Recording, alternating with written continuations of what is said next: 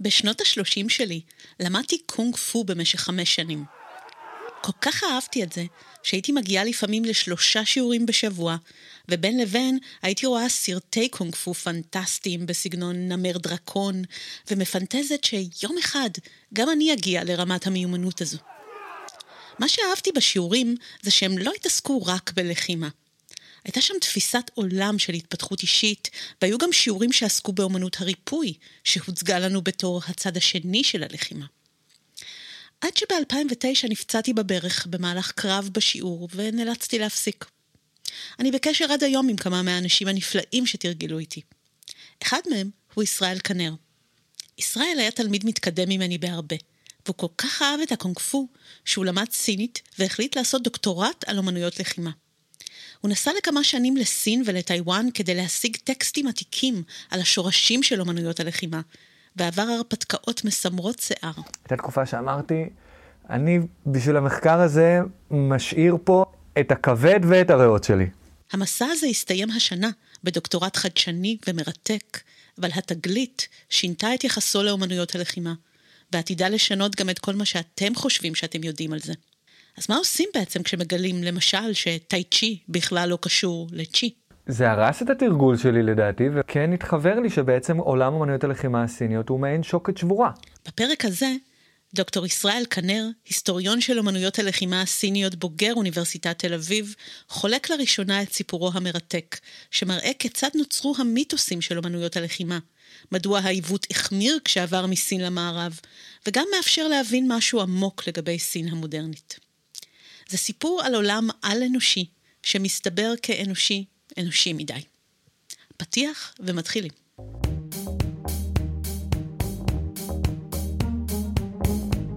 המצב הפוסט-אנושי, אקטואליה בראי העתיד. פודקאסט על טכנולוגיה, תרבות ורוח, עם דוקטור כרמל וייסמן.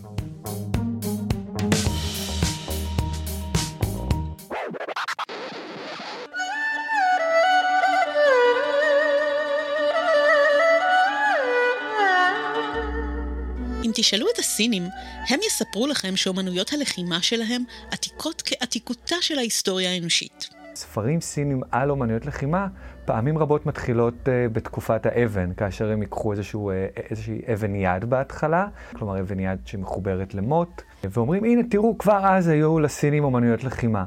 בהיסטוריה הסינית, אומנויות הלחימה אפופות מיסטיקה, ולאמני הלחימה מיוחסים כוחות על-אנושיים. מספרים לנו על אה, מאסטרים דתיים ש...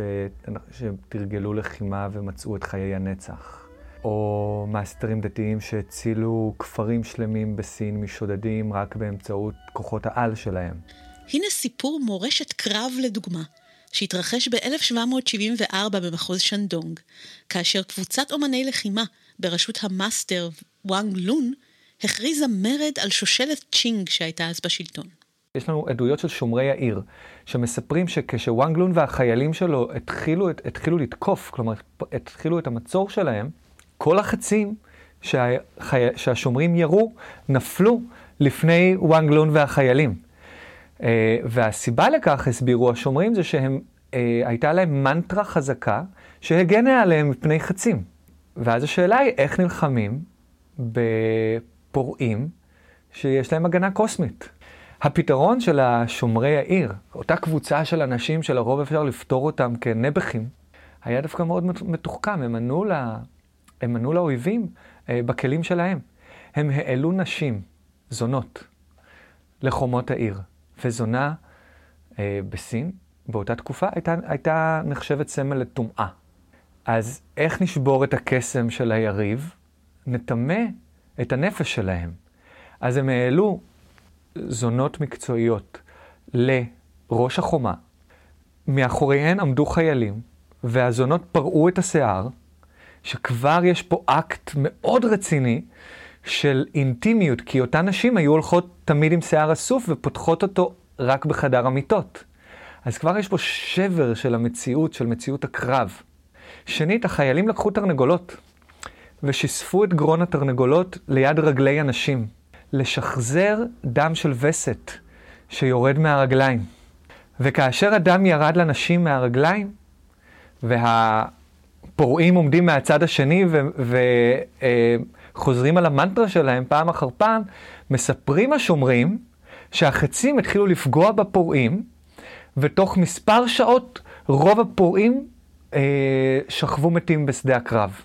כל זה נשמע פנטסטי, אבל כשישראל נובר בארכיונים, הוא מגלה שאומנויות הלחימה נולדות למעשה רק במאה ה-16, מתוך צורך ביטחוני, ובלי שום קשר לדת עממית או אמונות מיסטיות שמתקיימות בסין בנפרד.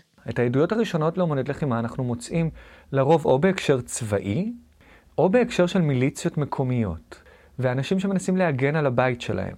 אנחנו צריכים לדמיין עולם שהוא ללא משטרה. אי אלו כוחות של הממשלה שיכולות להיכנס ולעשות סדר ברחובות ולטפל. וחלק גדול מההתמודדות עם קשיי היומיום, עם הצורך אפילו בללכת בל... מכפר לכפר. ואם יש לך אה, לעבור 20 קילומטר, שזה מרחק אולי קטן, בדרך יכולים לקפוץ עליך שודדים. ואנשים פשוט צריכים היו להגן על עצמם.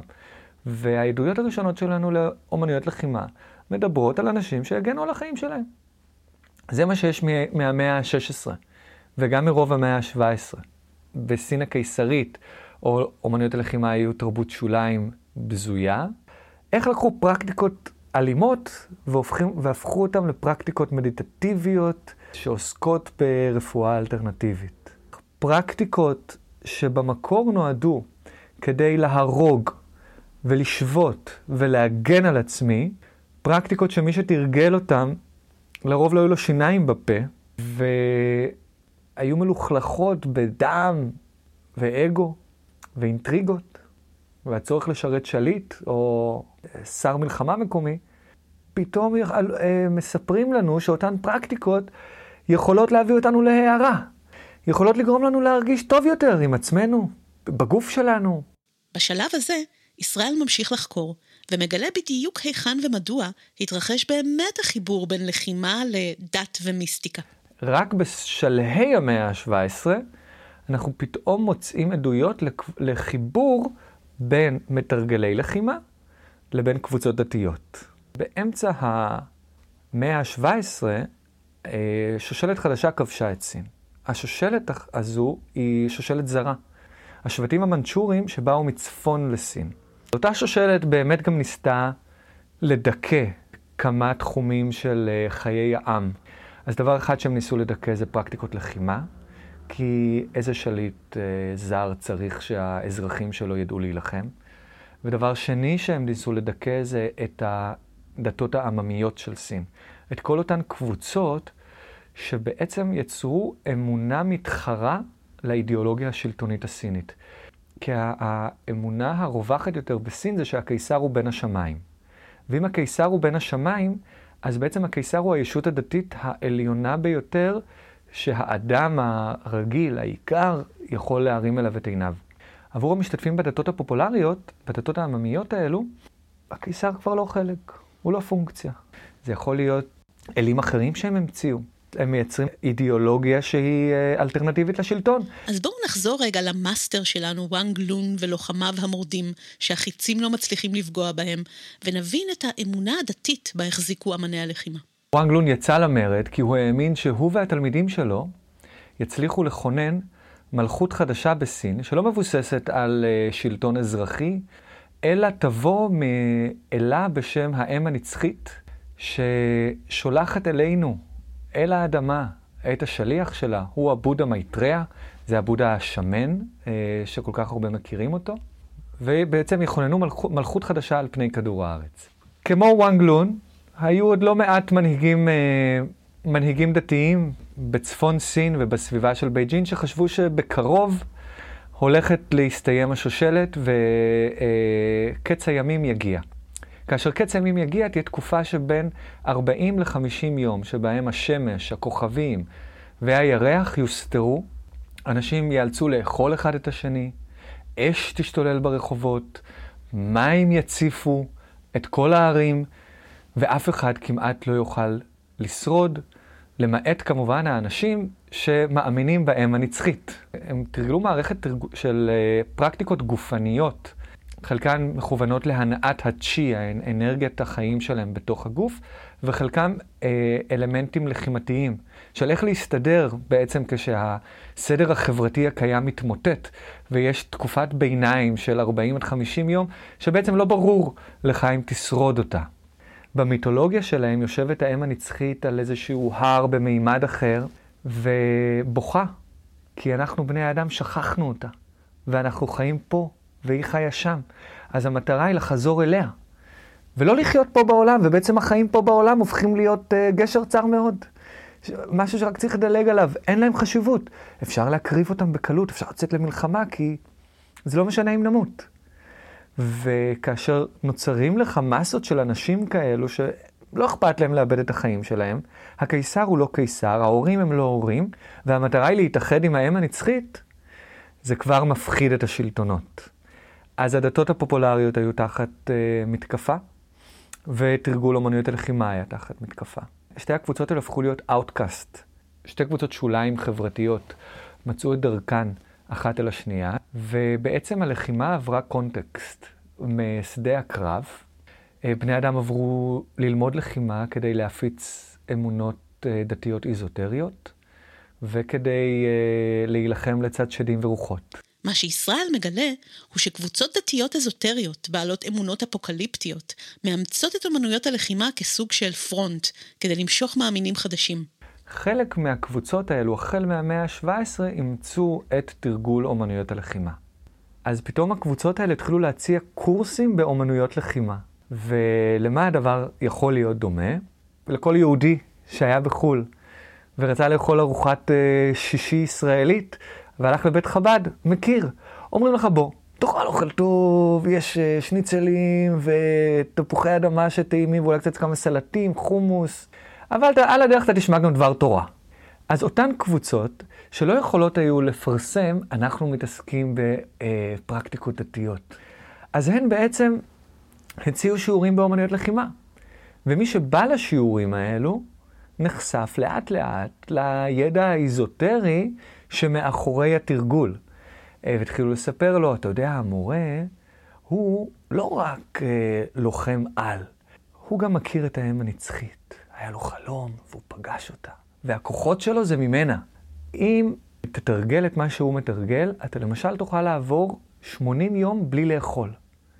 כי אתה לא תצטרך, להצ... אתה לא תסתמך יותר על דברים גסים, כמו אורז ואטריות, אלא האנרגיה הפנימית שלך, הצ'י, הלשד, יהיו כל כך מזוקקים, שאך ורק באמצעותם תוכל לשרוד ולהמשיך. עכשיו, אלה יכולות פנטסטיות לאנשים שאומרים, רגע, העולם הולך לקרוס עוד, עוד שנייה. אה, אז ביומיום כלי להפצת הידע האיזוטרי, ובאפוקליפסה כלי להישרדות. עם זאת, חשוב להדגיש שאין לנו שום עדויות שהמתרגלים של אותן קבוצות דתיות חשבו שהפרקטיקות הלחימתיות הן רוחניות במהותן. וגם בטקסטים שהם כותבים, הם לא מתייחסים ללחימה כאל פרקטיקה רוחנית.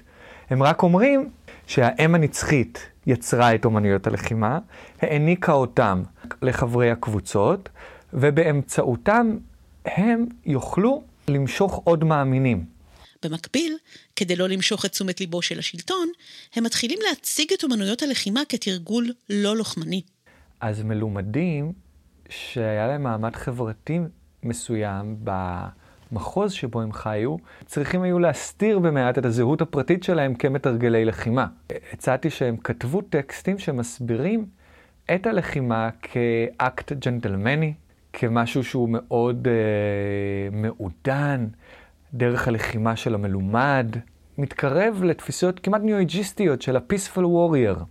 יש uh, דוגמאות של שניים, שלושה מלומדים כאלו שעשו את זה במאה ה-18, ובאמת לא מעבר. ומכיוון שהייתה עוינות שלטונית, אז את הטקסטים שלהם הם העבירו ככתבי יד סודיים, שעברו אה, ממורה לתלמיד, ממורה לתלמיד, וכל זה הודפס ויצא לאור רק בתחילת המאה ה-20. אז אין עדויות שלפני המאה ה-20 בעצם היו תפיסות אה, ספיריטואליות של אומנויות הלחימה. לתדהמתו, ישראל גילה שאין שום קשר היסטורי בין אומנויות לחימה לתרגול רוחני, או אפילו לבריאות טובה. אחד הדברים שהכי הפתיעו אותו, וללא ספק יפתיע אתכם, היה לגלות שלטאי צ'י אין שום קשר לצ'י. המחשבה שאפשר להניע את הצ'י בגוף, לשפר אותו ולהגיע להבנה עמוקה יותר של האדם הפרטי ושל היקום בכלל, קיימת בסין במנותק מאומנויות הלחימה. אחד הזרמים ההגותיים שזה מגיע ממנה זה משהו שנקרא דאואיזם. דאו, אנרגיה לא פרסונלית, שלא מתערבת בעולם, אבל שכן מניעה את ההשתנות והיצירה שבו. הפורס שהוא אחד מייצר את השתיים, השתיים זה האין והיאנג. האין והיאנג מתאחדים, והשניים מולידים את ריבוע התופעות. ואז הם אומרים כזה דבר, האם אנחנו יכולים להפוך רגע את תהליך הבריאה? האם אני יכול לעבור מריבוע התופעות אל השניים ואז חזרה אל האחד? וכדי לעשות את זה, הם משתמשים בצ'י שבגוף. איך אני יכול באמצעות מדיטציה לייצר בתוכי עובר חדש, והעובר הזה יהיה מחובר וינק את הכוח מה... מהאחד, מהדאו. הדברים האלו כן קיימים בסין, לאורך אלפי שנים. השאלה כמובן היא מה הקשר לאומנויות לחימה, ואם תשאלי אומני לחימה, הם יספרו לך שזה אה, השורשים. אבל טאי צ'י למעשה, אה, זה אין צ'י במילה טאי צ'י. יש ג'י ולא צ'י. ג'י זה גבול, וטאי זה העליון, כלומר הגבול הקיצוני ביותר.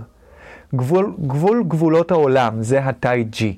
זה בסך הכל טעות לשונית, שאנחנו חושבים עליהם כטאי צ'י. אין שום קשר.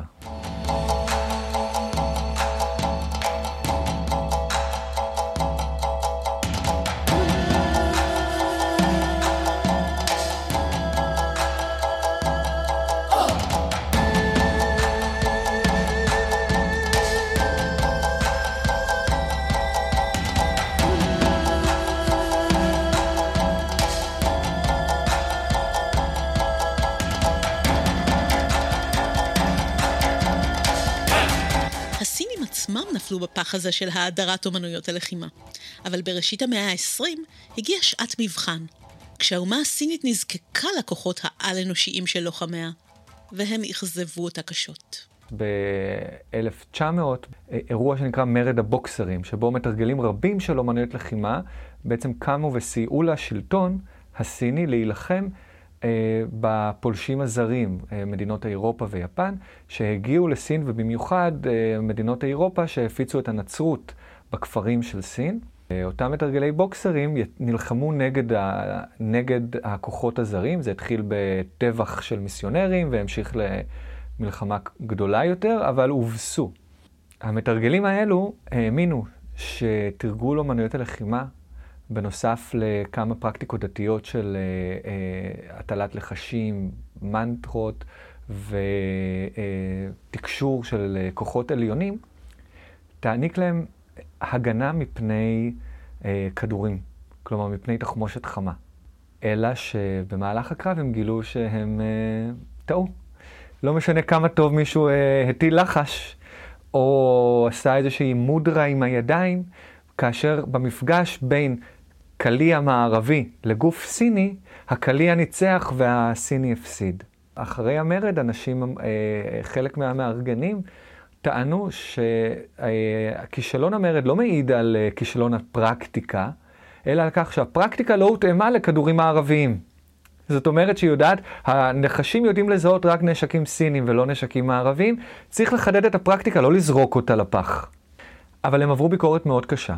בראשית המאה ה-20, אחרי מרד הבוקסרים, האווירה בסין השתנתה, ונוצרה מחלוקת סביב מעמדן של אומנויות הלחימה. בשלב הזה נזקקו הצאצאים של שושלות המתרגלים לטוויסט שיווקי טוב יותר. שם הומצאה התדמית שנמכרת גם לנו עד היום. אחרי נפילת השושלת האחרונה של סין ב-1911, המתרגלים של פרקטיקות הלחימה מהמאה ה-19 אה, עמדו במשבר. הפרקטיקות שלהם לא מזמן הוכחו כמגוחכות ולא יעילות במרד הבוקסרים, ומצד שני יש פתאום קריאה למודרניות, למודרנה בסין. המחשבה היא לבנות אומה חדשה. ועם המחשבה הזאת, צריך לחשוב מה עושים, אומנות לחימה כן או לא. היו אה, סינים שאמרו, כי בשביל מה אנחנו צריכים את אה, שיטות תרגול, הצ'וקומוקו האלו, שבה אנחנו קוראים שמות כמו... אה, הברש את זנב תרנגול הזהב. בואו במקום ניקח אלמנטים מהתרבות המערבית, מתרבות גופנית מערבית, במיוחד אה, להתחיל להכניס ספורט לסין, לחשוב על משחקים קבוצתיים, לכוון לאולימפיאדה, לבנות דור חדש וחזק. אבל אז המתרגלים של אה, פרקטיקות הלחימה בעצם אה, עומדים למצוא את עצמם מחוסרי עבודה. כדי להגיב לאיום החדש וכדי להשתלב בחזון החדש, הם בעצם התחילו לספר שיכול להיות שאומנויות הלחימה הן בעצם אה, הזהות הסינית האמיתית. ודרכה נוכל לבנות אומה חדשה, וגוף שהוא גמיש, שהוא חזק, שהוא נבנה בהסתמך על הגות סינית קלאסית, בוא תתרגל את זה, והצ'י שלך בכבד יהיה חזק יותר וטוב יותר. בוא תתרגל טי צ'י, והאופי שלך יהפוך להיות נינוח. יהיה לך קל יותר ללכת לעבוד, יהיה לך קל יותר לחזור לחיק המשפחה. אנשים התחילו לנסות למכור אותם ולשווק אותם יותר ויותר כ... לפעמים כמעין רפואה אלטרנטיבית, והתחילו לקדם את עצמם. למזלם, הם הצליחו. והגוומינדנג, המפלגה שלימים תהפוך להיות האויבת של המפלגה הקומוניסטית, ובעצם תברח מסין ותיישב את טיוואן, כשהגוומינדנג ב-1928 בעצם ביססה שליטה במספר מחוזות בצפון סין, היא הכריזה על אומנויות הלחימה כחלק ממה שנקרא לשד האומה הסינית, והקימה אה, מכוני מחקר ואוניברסיטאות שמוקדשות לחקר, הוראת והפצת אומנויות הלחימה. ובכך היא הפכה להיות חלק מסממני האומה הסינית.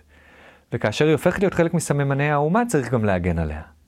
אה, ולא מזמן אונסקו הכריז על אה, טי צ'י כ-untangible cultural heritage. מי שקורא את האותיות הקטנות של הבחירה, קורא שהאופן שבו הטי צ'י מוצג זה בדיוק אחד לאחד הנרטיב הסיני של אומנות לחימה, שהוא אה, פותחה במאה ה-16. והיא עוזרת אה, לטפח את ה mind ולחזק את הגוף ומייצרת אנשים חזקים וטובים, שזה מנותק מכל הקשר היסטורי. זה מה שזה כן משקף, זה כן משקף איך במאה ה-20 אנשים רצו שנחשוב על אומניות הלחימה, קיוו וניסו לשווק אותם. הסיבה שהדברים הללו לא נודעו לנו עד היום, וכולנו, כולל הסינים, אכלנו את הלוקשים האלה, היא שהטקסטים ההיסטוריים על אומנויות הלחימה שנכתבו החל מהמאה ה-17 הם סודיים, והם מועברים בתוך שושלות המתרגלים בלבד. כמתרגל אומנויות לחימה ותיק, עם סינית מושלמת, ישראל החליט לחדור לשושלות הללו, על מנת להיחשף לטקסטים שאף חוקר חיצוני לא נחשף אליהם. לשם כך יצרתי קשר עם צאצאים של אנשים מהמאה ה-18 וה-19, צאצאים של אנשים שהשתתפו בקבוצות האלו. נכנסתי לאיזושהי קליקה של אה, חוקרים סינים שמחפשים אחר החומרים האלו, כי אלו בעצם, אה, מדובר על אוספים של כתבי יד שעוברים בתוך אה, משפחות, שמועתקים אחת לכמה שנים.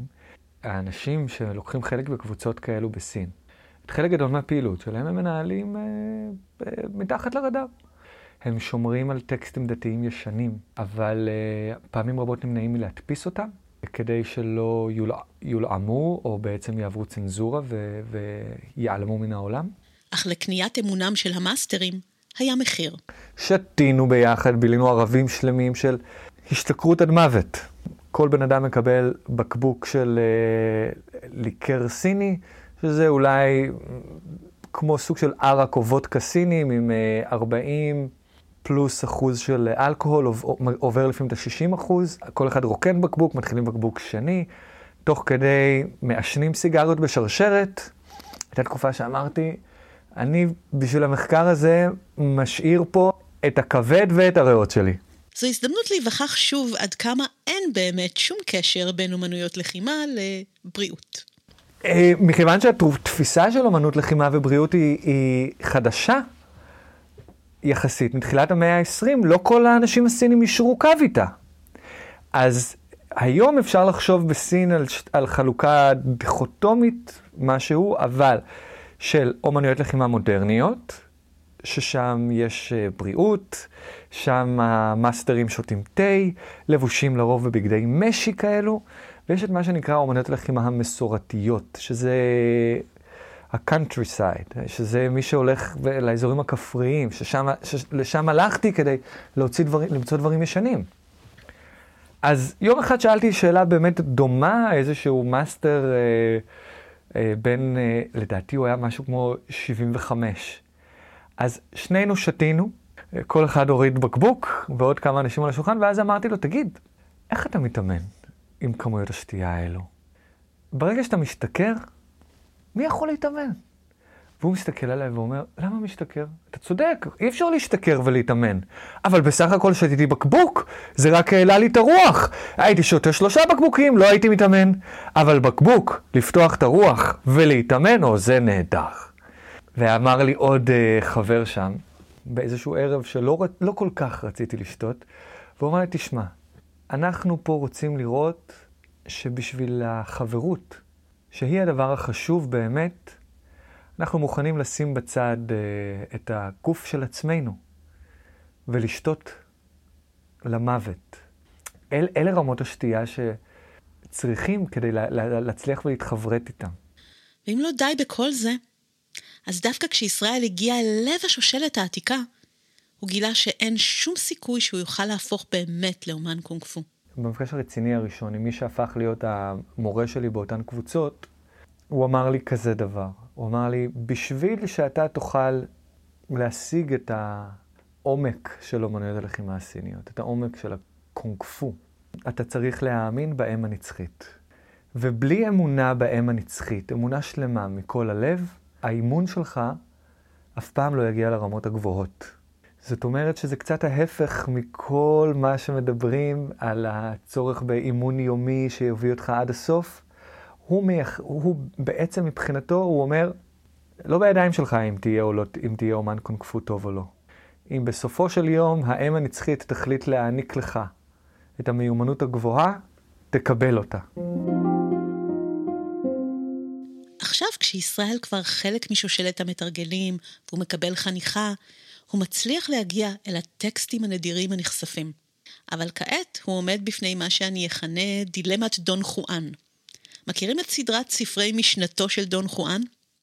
הם נכתבו על ידי האנתרופולוג קרלוס קסטנדה, שבשנות ה-60 נסע למקסיקו כדי לכתוב דוקטורט על שמניזם ופסיכדליה, וכחלק מהעבודה הוא עבר הכשרה, שלימים הוציאה אותו מהאקדמיה והפכה אותו ליורש של אותה שושלת. גם ישראל נדרש לבחור בין זהות החוקר לזהות אמן הלחימה שלו. עברתי חניכה אצל אחת, אחת מאותן קבוצות. באמת כדוקטורנט צעיר, חשבתי שפירות החניכה האלו, הכניסה אל תוך הבית ספר, הגישה לטקסטים שפתאום נפתחו בפניי, שהם נתנו לי, ו- ולא נותנים לאנשים זרים, תאפשר לי לכתוב דוקטורט למופת. אבל מה שקרה אז, שמעטה הסודיות ירד גם עליי. נדרשתי שלא לפרסם שום דבר שקשור אליהם. עברתי את כל מסע החניכה, ראיתי את כל הטקסטים, קראתי, יחד איתי קראו בהם, ו... אבל אי אפשר היה לכתוב. אז מה כבר היה כתוב שם? בגלל שמטתי מסקרנות, הצלחתי לקבל מישראל קצת מידע שחייב להישאר אוף דה רקורד, אבל הנה מה שאפשר לספר לכם און רקורד בזהירות. אחד הדברים המעניינים אולי שלמדתי מהטקסטים שלהם זו תשובה לתעלומה מאוד גדולה בקרב אה, חוקרי הדתות העממיות בסין וההתפתחות של הדתות העממיות בשלהי המאה ה-17 וראשית המאה ה-18. ואחרי שמאוד מאוד התלהבתי ל, ל, ל, ל, למה שנדמה היה לי כתגלית גדולה, שבאמת אה, תייצר אימפקט משמעותי במחקר, אסור לי להוציא את זה החוצה, ואני נאלץ לנצור את זה עמוק בלב. ישנה קבוצה נוספת שהייתי בקשר אה, טוב מאוד עם אה, כמה מהאנשים שבה, והם אפשרו לי לשחזר את ההיסטוריה של אותה קבוצה ולראות איך הם חושבים, או אבות אבותיהם חושבים, או ניסו להציג את אומנויות הלחימה כמתנה מן האלים. אז המצב כיום הוא שאומנויות הלחימה לא עושות את מה שהן מתיימרות לעשות, ואולי אפילו לא באמת יעילות אפילו ללחימה. בפודקאסט המצוין "מה יש בזה", שמספר סיפורים שלא יאמנו אבל קרו באמת, יש פרק על שו סיאודונג, לוחם MMA, שאלו אומנות לחימה מערביות, שקרא תיגר על אומני הלחימה הסינים המסורתיים בניסיון להראות שהלחימה שלהם לא יעילה. אני מאוד ממליצה לשמוע את הסיפור המלא והמצחיק הזה, ויהיה לכם לינק לפרק הזה בתמלול, אבל בקצרה. סיני בשם שו סיאו דונג, שלמד MMA, מיקסט מרשל ארץ, שזה גישה ללחימה שמגיעה בעיקר מארצות הברית ואירופה, אמר, אתם יודעים מה? אחיי הסינים, כל אומנויות הלחימה שלהן, שלכם מקורן בזיוף. אתם קוראים לעצמכם מאסטרים, אתם אומרים שאתם יודעים להילחם, אתם לא באמת יודעים להילחם.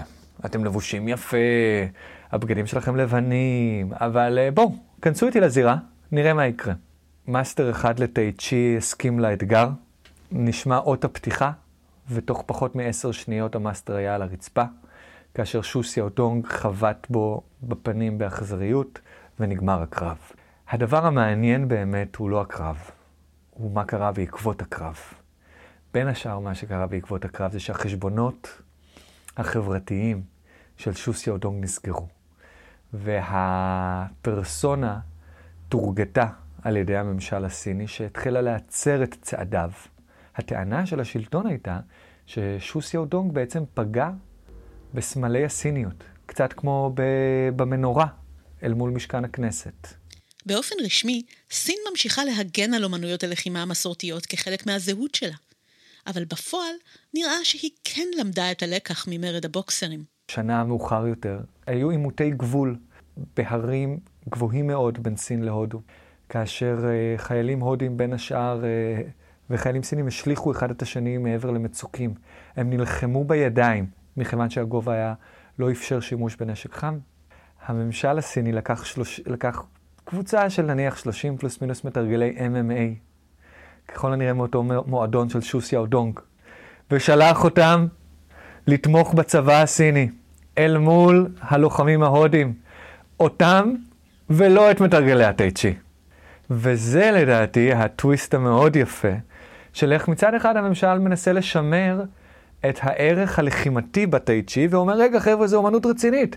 מצד שני, הוא מהסס מלהשתמש בה אה, לצורכי השעה. כל הסיפור הזה יצר אצלי הבנה הרבה יותר עמוקה לגבי ההתנהלות של סין המודרנית, שלפעמים נראית תמוהה, כמו למשל האיסור של סין על תרגול פלונג גונג ואיך שהיא רודפת את קבוצות המתרגלים. אם לא מבינים את ההיסטוריה הזו שכרגע סיפרנו פה, קשה להבין מה כל כך מפריע לסינים שאנשים עושים איזה ספורט או איזו מדיטציה זאת או אחרת. אבל פתאום זה מובן. זה חשש מההיסטוריה שחוזרת. זה אה, מניפסטציה מודרנית אה, של אותו סיפור. לקיסרות הסינית, כשעדיין פעלה, היה איזשהו חזון אה, שאנחנו יכולים לקרוא לו דתי, עם קיסר כבן השמיים, עם מערכת חברתית סדורה יחסית. המפלגה הקומוניסטית, אה, על אף שאנחנו צריכים לדבר על זה הרבה יותר בזהירות, גם היא פועלת עם איזושהי אוטופיה אסכטולוגית, וכאשר אה, מתרגלי פאלון גונג, או קבוצות דתיות אחרות, שמים את אה, אמונם בכוחות שהם הרבה מעבר למפלגה, אז המפלגה פה תעמוד על רגליה האחוריות. בשנים האחרונות של סין תחת סי ג'ינפינג, אז המפלגה היום מבקשת לצמצם את הפעילות ואת הכוח של קבוצות עממיות בסין. לפני שנה בערך רציתי להשתתף בטקס גדול מאוד אה, של אה, קבוצה דתית שמתרגלת אומנויות לחימה, וזה בוטל כי הם קיבלו הנחיה מהשלטון שהשנה עדיף לא לבצע טקסים דתיים. ומה איתנו, מתרגלי אומנויות הלחימה במערב? אנחנו הרי אוכלים לוקש כפול. גם את הסיפור שהסינים מוכרים לעצמם, וגם עוד שלל אי-הבנות שנובעות ממחסומי השפה והתרבות. התיווך של אומנויות הלחימה הסיניות למערב בעצם מתרחש אה, באופן מאוד מקוטע. אנשים שלא יודעים סינית באים ומדברים עם הורים שלא יודעים אנגלית, ובעצם נוצר מין מגדל בבל כזה שהידע המועבר הוא מאוד מחורר בסופו של דבר, והוא נסמך על מילים כמו uh, relaxed, breathe in, breathe out, כמה catch phrase קטנים כאלו שמורים, לס... שמורים סינים מצאו ולמדו. אותם סטודנטים חוזרים חזרה uh, לארצות המקור שלהם ומלמדים את מה שהם למדו מהמורים הסינים. אבל הפן התיאורטי והפן המאוד מדויק של איך צריכה להיראות תנועה, אה, איך בעצם אנרגיה זזה בגוף, כל זה לא עובר. הידע העמוק בעצם חסר. ואז כאשר הידע הזה חסר, אנשים באופן טבעי לדעתי משלימים אותו ממוחם הקודח, אה, או מדברים שהם קראו באינטרנט, ו... ולכן יש בעצם המון מיסטיפיקציה של התרגול. המיסטיפיקציה מגיעה באזורים שבהם חסר ידע. דיברתי עם מורה שסיפר לי שיש פער בין התפיסה המערבית למה זה איזון, לבין התפיסה הסינית של מה זה איזון, ואיזון גופני. הוא סיפר שכשהוא נתקל במערביים, בלא סינים שמתרגלים טי צ'י, הם מנסים אה, להשוות בין המיומנות והכוח של אה, צד ימין וצד שמאל של הגוף. יש אנשים שחזקים יותר בצ... בצד ימין ויש אנשים שמוכשרים יותר בצד שמאל, ומי שרוצה לדעת לחימה צריך לאזן בין שני הצדדים. ולכן הם תמיד אה, מתרגלים אה, עשר בעיטות בימין ועשר בעיטות בשמאל. אבל הוא אומר, אה, מבחינתי, האיזון האמיתי הוא כאשר אני מחזק את החוזק של צד ימין ומחזק את הרכות של צד שמאל. אז יש לי את uh, יד ימין לצורך העניין, זו היד החזקה שלי, אז צד, צד ימין שלי זה, זה יאנג. צד שמאל זה הצד הרך יותר, זה הצד שאני לא יודע לכתוב בו, ואני אולי יכול להרים בו משקלים uh, פחות כבדים. הוא היין. אז במקום להפוך את שני הצדדים ליאנג, הוא אומר, בוא, בוא נש, נחזק את היאנג ונחזק את היין. כי יכול להיות שאתה תרצה לעשות דברים עם צד שמאל, שאם, שאם השרירים בה יהיו חזקים מדי, אז בעצם לא תהיה לך הרכות לבצע אותם. האיזון הטבעי הוא שימין חזקה משמאל, השמש אה, לוהטת יותר והירח אה, קפוא כביכול. בוא נשמור על זה. כניסה כזאת לניואנסים של תנועה לא יכולה להתבצע בלי שיש ערוץ תקשורת בשפה שמאפשרת לך להיכנס לעולם אחר של חשיבה על הגוף. כי אחרת מה שקורה הוא שהעולם הסיני של הגוף שאנחנו מדמיינים בלי ידע, הוא די מזכיר את העולם המערבי עם מה שנגיד טוויסט מגניב. אבל זה הכל. כיום, ישראל כבר לא מסוגל לתרגל קונג פו. זה שבר את כל uh, פנטזיות הילדות התמימות שהיו לי כשבגיל uh, 21 התחלתי להתאמן קונג פו. אבל הוא מנסה לעשות משהו בקשר לזה. אני מוצא שאני צריך לעבוד אה, באופן מאוד אינטנסיבי כדי להבין את התרגול עצמו, כדי לעגן אותו בטקסטים. לשמחתי, חלק מהמורים שלי לאומנות הלחימה עצמה ולא לאקדמיה, הם סינים שעוזרים לי להבין באמת את הדברים לאשורם, בלי הנופח המיסטי שלהם. כן התחבר לי שבעצם עולם אמנויות הלחימה הסיניות הוא מעין שוקת שבורה, שהאחריות של מי שמתרגל אותה עכשיו, לתווך משהו שהוא יותר צנוע במטרות שלו. עד כאן להפעם. אחד הדברים שאני לומדת מהסיפור הזה הוא כמה אנושי זה לתת נופח על-אנושי לפרקטיקות תרבותיות אנושיות. בעוד כמה ימים יצא גם מוסף לפרק הזה, מוסף ייחודי לפייסבוק, עם עוד כמה אנקדוטות מעניינות שנותרו על מסך תוכנת העריכה. אז אתם מוזמנים להצטרף לדף הפייסבוק של מצב הפוסט אנושי אם אתם עוד לא שם. ואם אהבתם, נשמח לקבל עוד דירוגים באפליקציה של אפל, היכן שזה עוזר לנו לחשוף את הפודקאסט לעוד מאזינים. תודה רבה למאזינות הנפלאות שכבר דירגו והשאירו ריוויו מילולי מחמם לב בחודש שעבר. אז נשתמע בעוד שבועיים.